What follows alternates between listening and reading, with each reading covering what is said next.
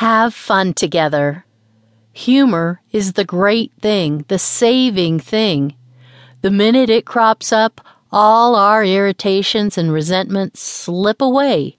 A sunny spirit takes their place. Mark Twain. Life can be so tough and demanding, and we all have such busy lives. While you and your spouse are busy rushing through life as you handle work, home, and children, remember to have fun with your spouse and create that time to be intimate and laugh with each other. You can turn a boring and monotonous marriage into an interesting and lively relationship. Fulfilling each other's need for fun and excitement can rekindle the love in your marriage and bring back happiness and joy. Think of the activities that excite you or your partner and do those things together. Successful marriages are not monotonous or boring.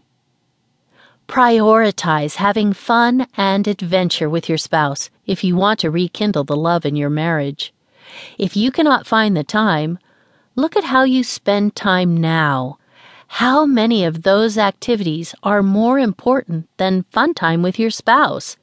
How many of them are higher priorities for you than a successful marriage?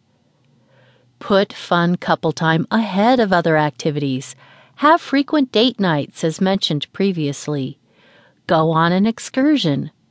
Resurrect the love and fun you had when you first got married. Exercising together can increase the physical attraction between you and your spouse. It also creates an emotional bond, improves relationship satisfaction, and increases the love in your marriage.